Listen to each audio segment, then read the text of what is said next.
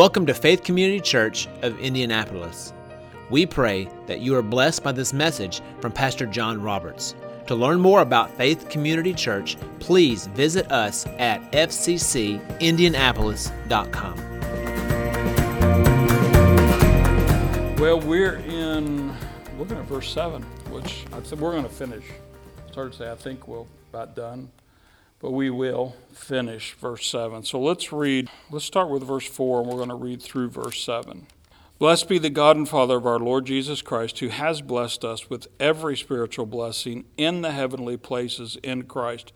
Keep that in mind, that every spiritual blessing, because that's part of what we're going to look at at the end of verse 7, where it talks about the riches of His grace. That's how He's blessed us with every spiritual blessing.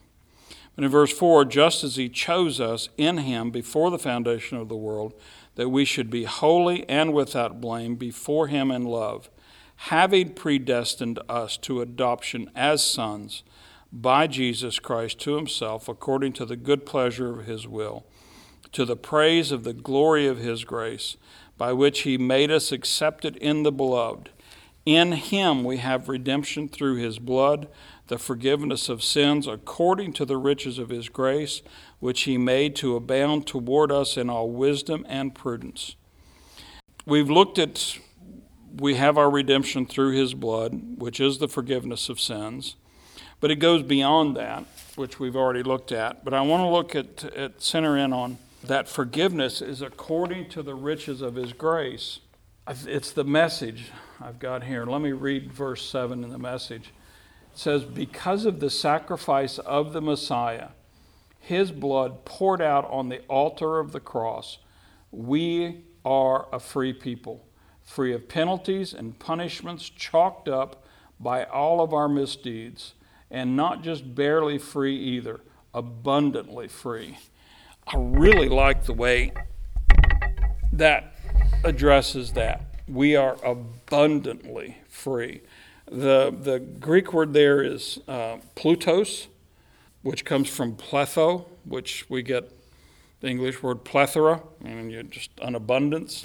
Uh, plutos, I know we get the, the, the English word plutocrat, um, which is talking like Bill Gates kind of rich. Or what was that? Uh, I just, the Mexican guy, Carlos Slim. Since Trump became president, the peso dropped in value compared to the dollar. And he lost he lost something like five to six billion dollars. But he's still worth forty billion. and I'm thinking how, you know, every once in a while I've I've looked, you know, when the the Powerball or one of the lotteries gets up. I think the last time it was like four hundred and fifty million dollars and you just start thinking, it, half you're only going to get half of that if you take cash.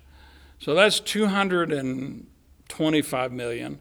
If you lose half of it to taxes, that's 112 million dollars. I don't know how, I, I, I would have a hard time spending that kind of money. I don't know what, I mean, it would totally change your, your you know, your material life. Well, that's kind of the the riches that God's grace is. It's not just well, we you got in.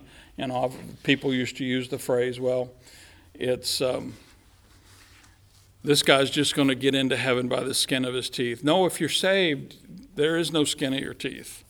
It's either in and you're in abundantly or you're not in at all. But I found it interesting um, that word Plutos, where we get the, the Latin for Pluto, the little, used to be a planet. I didn't realize, but that was in, in the uh, Roman pantheon of gods, that was the god of the underworld. And he was always associated with riches because in the earth you found gold and silver and copper and tin, which metals, even, I mean, some of the metals, well, gold, silver, and copper are extremely valuable today. Tin is not quite as much, but still, all of the metals are are they're just vastly expensive, with maybe the exception of iron. It's just there. It, it, I guess the idea is just it's more than enough. But then when it talks about His grace, that's the Greek word uh, charis, where we get um, charisma, which is really a kind of a not a charisma and God's grace are God's grace can give you charisma, but charisma falls so much short of God's grace. But it's it basically the the connotation behind it means to be cheerful, to be happy. That's where we get the the the part of of um, the gospel is the good news, and the good news is it's it's ours. We don't really have to do much other than just accept Christ. But here's something, and that I, I actually ministered a little bit on this Sunday. I saw this and I had never seen it. If you go over to the book of Revelation, two places, one in, in Revelation chapter 3, and we're going to look at verse 4 and 5. This is um, the letter to the church at Sardis which is um, well let's just let's just back up we'll read the whole thing starting in verse 1 it says and to the angel of the church in sardis write let me just address that real quick. The all of the translators of english pretty much every english um, translation were cowards when it comes to this word angel. They just made it, it's the Greek word angelos, so they just transliterated it. Sometimes that does mean a heavenly being, but the literal meaning of that word is messenger.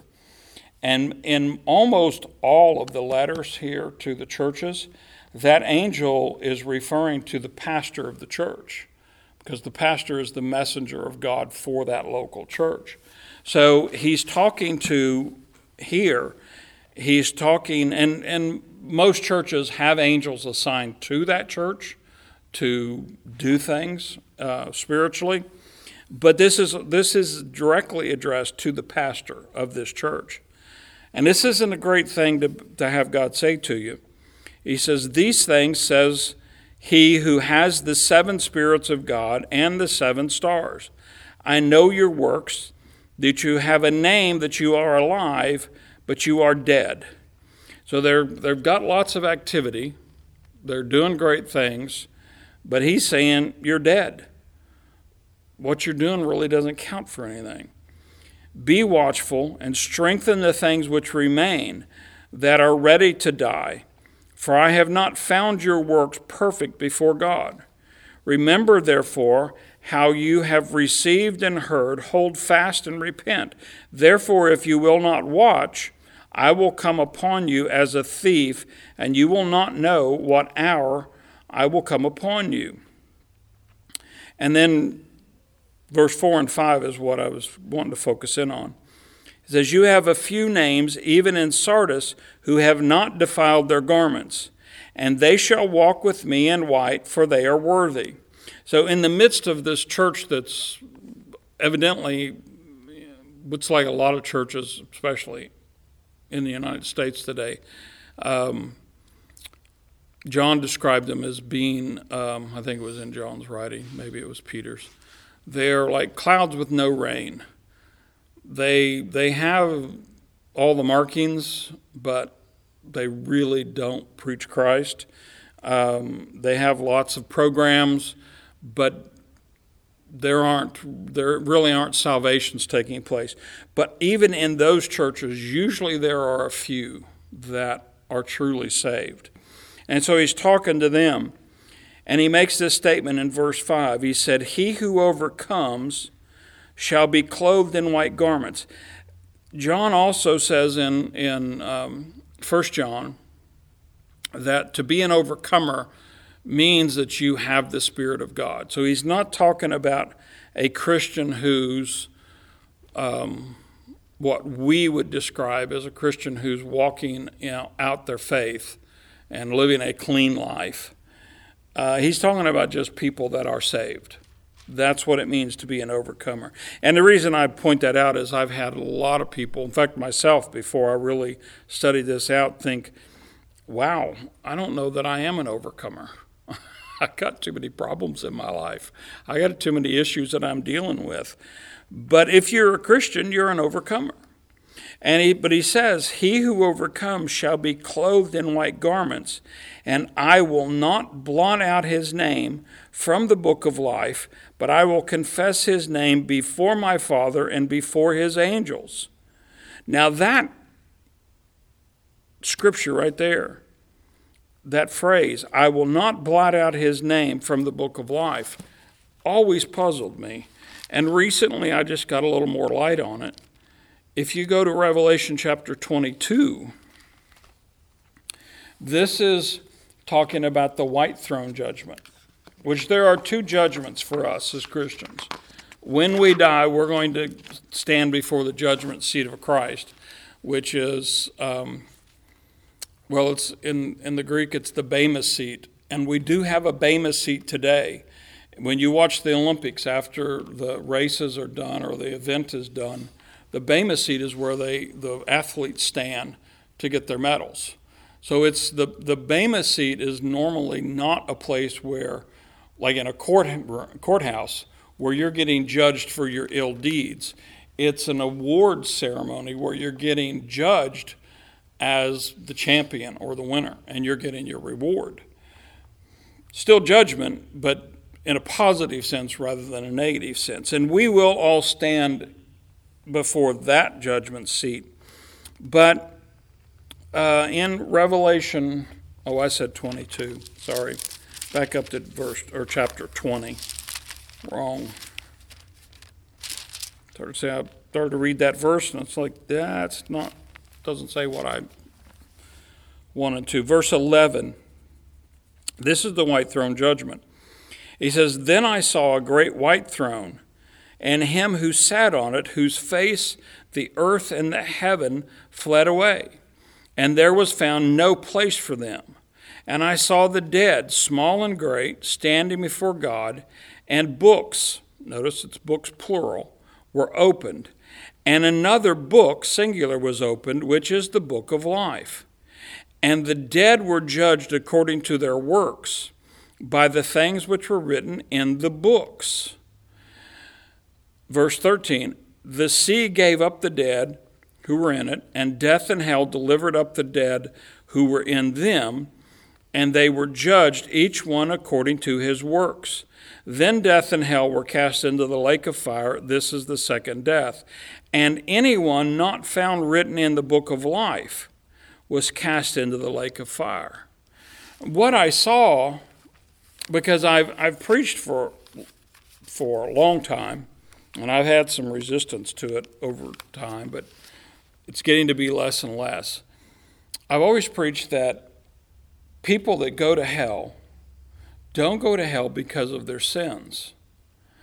And I say that, and I'm, and I, I'm not preaching universalism. There are people that are going to go to hell.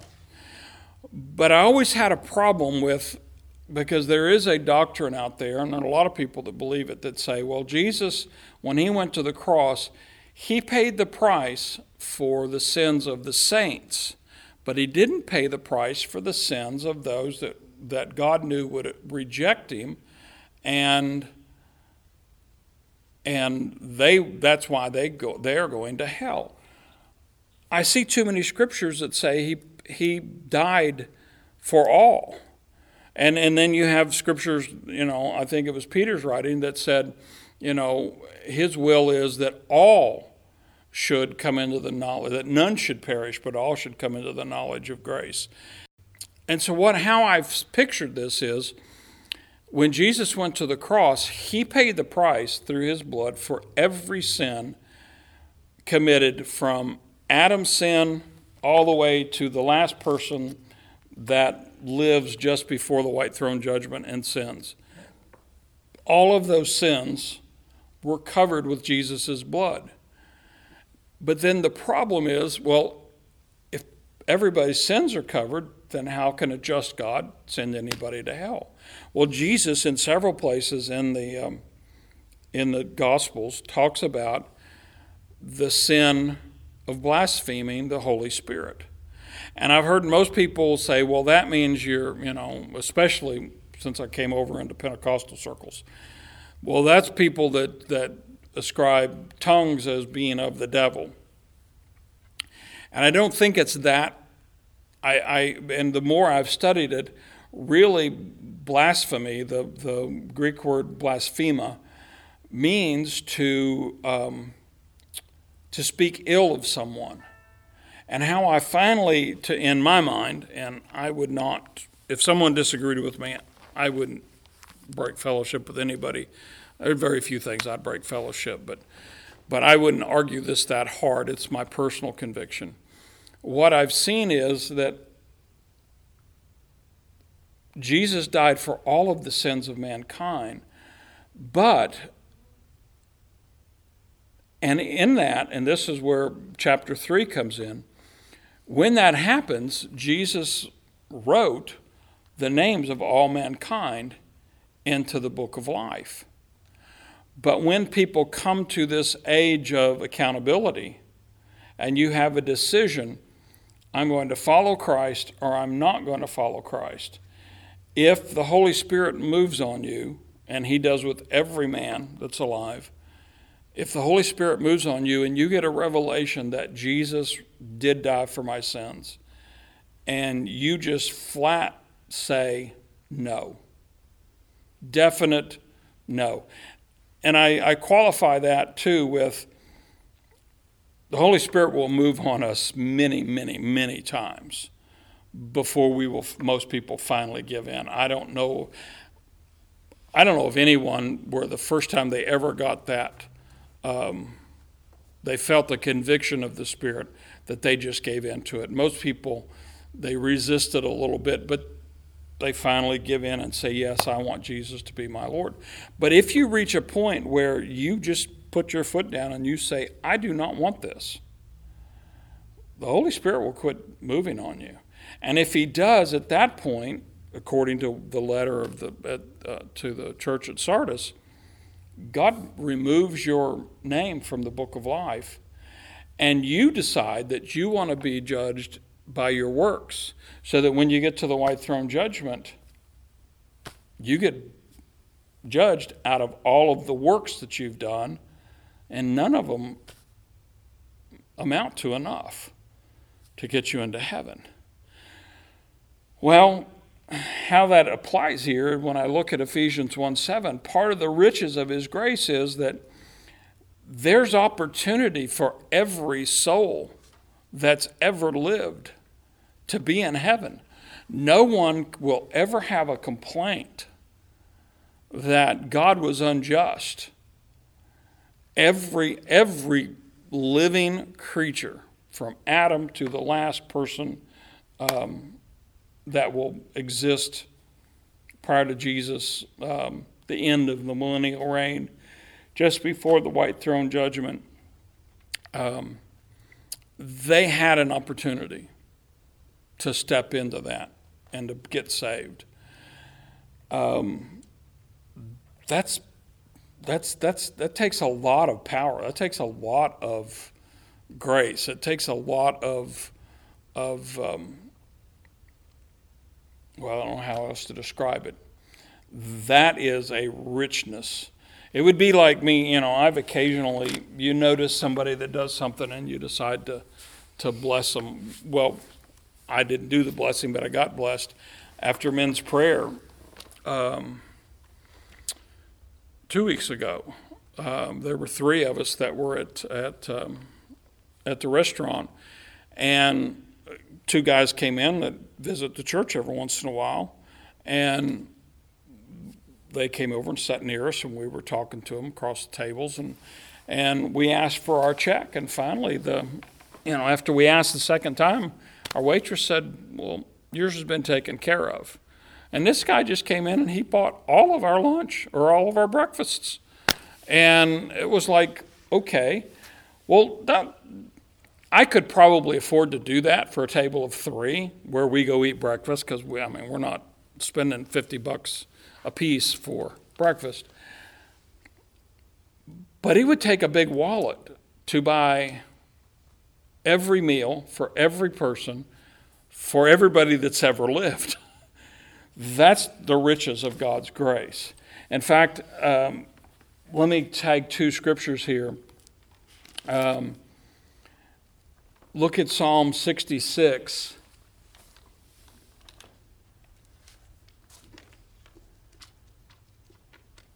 And I'm, i want to read, um, well, the first verse of that 66th Psalm says, Make a joyful shout to God, all the earth. Sing out the honor of his name, make his praise glorious. Say to God, How awesome are your works!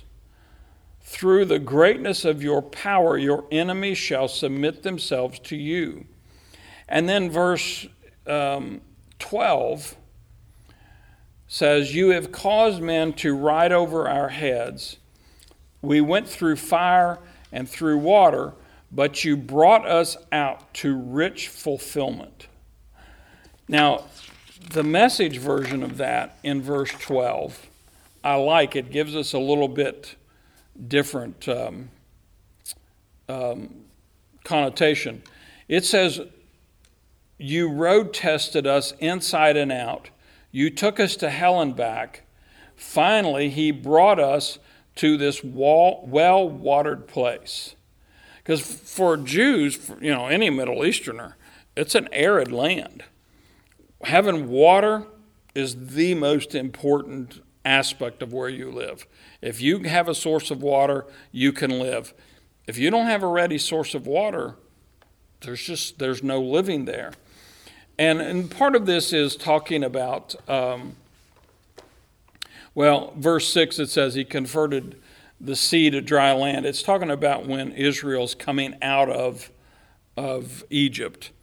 Um, and they, that's where it says, I think the New King James says, You caused men to ride over our heads. To our mind, to my mind, it's like, um, I don't really want somebody riding over my head. But it means that they, they passed over us without without encountering us. It's almost like, well, we laid down and they just walked past us. But that, that last part, I love with the message, he brought us to a well watered place. You're there in, in Psalm 66. Go back to Psalm 1, which is ought to be the. Um,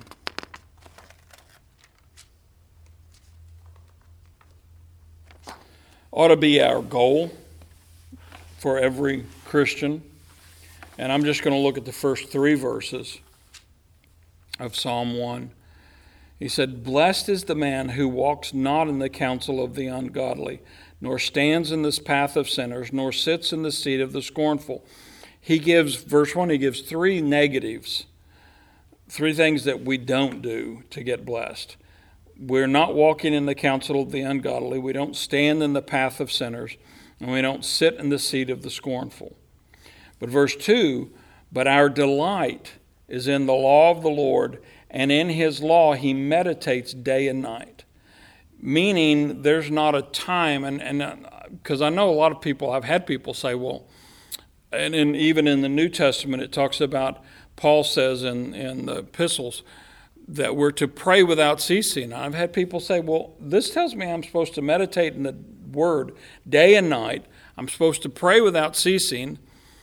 How do I sleep? How do I have a job? I can't meditate day and night. I can't pray without ceasing. I got to go to work, and if I'm at work, I got to concentrate on my work. Well, it's the, these aren't really taken literal. It's both of them means we we never get to a place where the word isn't first place on our mind, and we never get to a place or a situation where prayer isn't needed. I had a, uh, when I was at chapel in, um, when I was in seminary for a while, we had a chapel speaker, and he made one of those comments that when they made it, it sounds really humble and good. But then when I thought about it, it's like, that's really kind of stupid. It was a typical city college. It was a, it's, it was Southern Seminary in Louisville, and it was landlocked. Um, beautiful facilities, beautiful buildings, um, but you couldn't park. I don't know, three, four hundred cars on the whole campus, and with all of the people that lived on campus and those that drove to campus, you probably had 12, 1500 cars needing to park. So there was never a place to park. Well, he he came and, and he was talking about, I'm sorry, I'm a little out of breath. I was running late. I drove through campus and I couldn't find a parking place. And he said, I learned a long time ago, God's too busy, and I just don't bother him praying for parking spaces anymore. And when he said that, because everybody kind of, you know, looked at him like, wow, you know, that's really spiritual. And I thought, I think God's big enough to handle a parking place and world peace at the same time. it's there's nothing too small to pray over. That's what what what the writer of the psalm here is saying. We need to meditate all the time on his word. But verse 3 is the result of doing that. We shall be like a tree planted by the rivers of water that brings forth its fruit in its season, whose leaf also shall not wither, and whatever that person does shall prosper. If you go out west, and I didn't, probably the closest I lived to a desert was when we were in Tulsa. And I used to, we, we would laugh when we first moved out there because they, when you turn on the TV, every, doesn't matter what channel you were on, they always talked about green country. And I'm looking around and thinking, there ain't nothing green about this place. It's all brown. Well, then my first job I found out there was was delivering furniture, and I delivered some stuff out into western Oklahoma. And when I got out western Oklahoma, it was like now I understand why eastern Oklahoma is called green country because it was really barren. But no matter where you went in that arid, you could go on out into the panhandle of Texas, go into West Texas where it's really dry. If you find a river, you'll find trees. Trees will grow along riverbanks. Even when the, when the river is almost dry, there's still enough moisture, usually, unless you have a prolonged drought. There's enough moisture in those that soil that you that trees will stay green. They may die other places. Now, around here, we're not inundated by forest just simply because we cut it all down and they've plowed the, the field so long now that trees, you know, they keep them out so they can grow corn and, and, uh, and soybeans. But when the settlers got here, you know, in Indiana originally, it was all forest land because we get so much rain. It wouldn't matter how much rain if you've got a river that's always got water in it. Those trees, their leaves don't ever go go brown, and every time it's time to have fruit, their fruit comes up. Now, where this gets exciting for me is if I look at Revelation 22, that's where I sent you a minute ago, and I was a little ahead of time verse 1 and 2, this is um, the New Jerusalem. This is after the white throne judgment. The devil, the Antichrist, all of the, the, the uh, his followers, the fallen angels, they're all in the bottomless pit. Death and hell have gone away, and we're, we're coming into the New Jerusalem. But in verse 22, it says, And he showed me a pure river of water of life, clear as crystal, proceeding from the throne of God and the Lamb. So in the New Jerusalem, we're, there's going to be a river coming out of the throne of God, and that river represents life. He says, and in the middle of its street, and on either side of the river was the tree of life, which bore twelve fruits each tree yielding its fruit every month. The leaves of the tree were for the healing of the nations. part of that, when you pair that with Psalm 1, that we're like a tree planted by the living waters. When we meditate on the word day and night, we partake of the riches of His grace and we become more and more aware of what His grace provides for us. Then our lives, our tree, the leaves stay green. We bear fruit in every season. You know, it's it used to drive me crazy. Um, my first real job was picking peaches, and it was crazy. You would pick, we would pick peaches. They were hard as baseballs, and I'm thinking, who in the world would ever want to eat this? Well, now that I don't live near a peach orchard, that's all you get. You know, you've got peaches that are picked green. They expose them to ethylene gas to try to ripen, them, but they don't have any, they're not sweet. But we would also pick, when we would pick them, you would get tree ripened peaches. Well, they could not ship those. They would rot before they ever got to the stores. So those were called overripes. And actually, they were just ripe. But they sold those locally. And oh my gosh, we would you could I could hurt myself on those things. They were like eating candy. And we would go even there when I would get paid, I would usually get a bushel or two of the overripes when they really were good. And we'd go home, wash them up, cut them up. Mom would freeze them, and we'd eat those things all, you know, we had a huge freezer. But still, we couldn't free if if we filled our freezer with nothing but peaches i probably wouldn't i would have run out of peaches before the next season came in and we didn't have that much room because we also had to put all of our frozen vegetables and the cows you know the steers that we slaughtered so we never had enough of the really good stuff that i wanted but in the new jerusalem the the trees are going to f- bear fruit every month.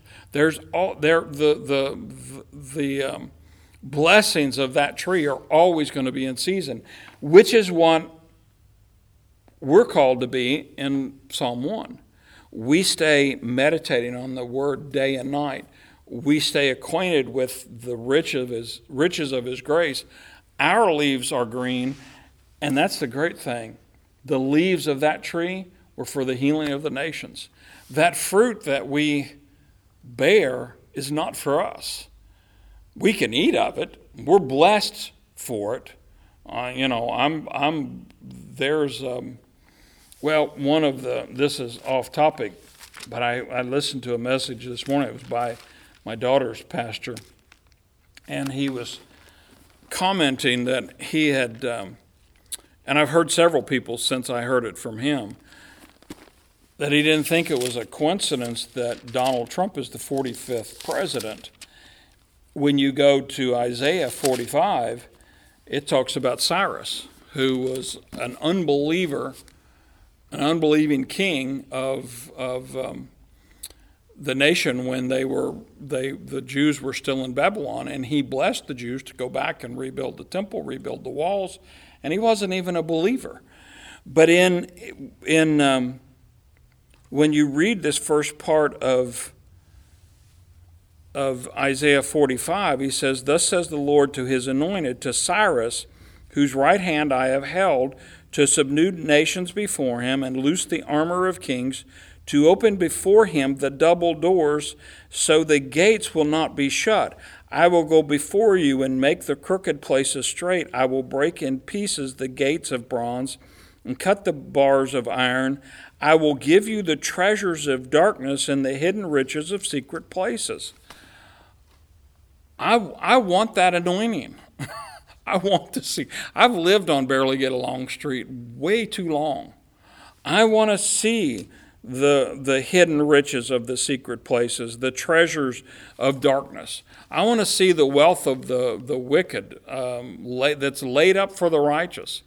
I want to see all of those things come into the church come into, and when you're bearing fruit every month, you know, I'm this year, I, I since I, I worked in an orchard, I came to realize that when we have warm winters like this, it usually means you're going to have a really bad fruit season because we'll get a really cold snap now that all the buds have come out and they'll freeze those buds and you won't get a lot of fruit.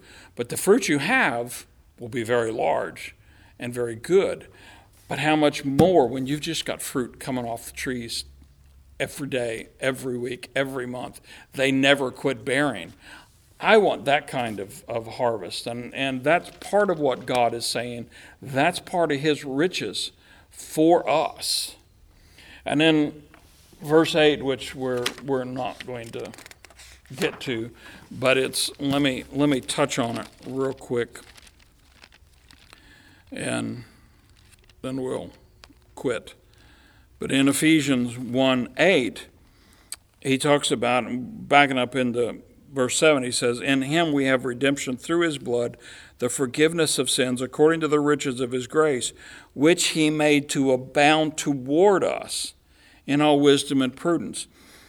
That the riches of that grace aren't just something that's in heaven. He's made it to abound toward us, but it's abounding toward us in wisdom and prudence. The the words there for wisdom is Sophia, which means a godly wisdom, a higher um, knowledge. But prudence literally means everyday, workaday wisdom to do stuff. I would, I would call it common sense, which tells me that God's riches, because I've heard a lot of people say, well, God wants us blessed, but those are all just spiritual blessings. They don't really, um, especially people that don't like the message of of prosperity. Well, those are those are you know spiritual blessings. They don't mean that God wants you to have money. Well, that's a good excuse for not believing for God to bless you financially. When what he's saying is, my my the riches of my grace are going to give you heavenly wisdom, but they're also going to teach you how to apply yourself and be successful at life, which I like. because I, I, I know I'm going to have lots of rewards when I get to heaven. I mean, even if I get to heaven and I have I get to the Bema seat and it's just, well, you're here. You're going to spend eternity with me. That's great. I'm okay with that. But I'm believing for more rewards. But I'd like to enjoy some of those things in the here and now. Now, you know, I don't I don't know that God's promised me I'm going to be lottery winner rich. but I liked Brother Hagin. His, his definition of rich when I was at Rhema was he said, You're rich if you have more than enough money to pay all your bills and then have plenty left over to give everywhere God shows you to give. He said, That's a rich man. I'll settle for that, you know. I've, I've, I know you all have too. I've been where I had month after month after month, I had more month than I had money. You know, my money ran out long before my month ran out. I've survived through days like that. And then I've had days when I could make my money stretched through the entire month but I called it our, our emergency budgets. We just had enough to pay the bills, feed ourselves, and there was nothing left over. And then I've had periods of time where I had plenty left over, and God said, I want you to go sow some money. Um, and it's like, okay. And I just write the check. I like doing that. I'd much rather do that than be on the you know, I got a call and say, well, I just can't get to you this month. I will do my best to catch up next month. And, you know, um, God's riches, He wants us to be so blessed. But I don't believe we can get the material blessings until we get the spiritual blessings. I do think some people, the, the, the people who preach against prosperity, have a partial point that the mafia is rich. I don't know that they're as rich as everybody thinks they are. Um, because most crooks that I see are still living in the ghetto and they don't it's not like they they don't work but they still don't have a lot but um, I know a lot of very rich people that are still miserable but I, w- I, I think once you get the spiritual blessings it should translate out into not just money but good relationships being successful being uh, content, not having to worry about every little thing. Just to me, that's being a prosperous person. Whether you have, you know, $100,000 in your bank account or not, um, God doesn't mind putting $100,000 in your bank account if He can trust you with the money. Thank you so much for joining us. If this message has blessed you today, we invite you to visit us in person at Faith Community Church or online at fccindianapolis.com.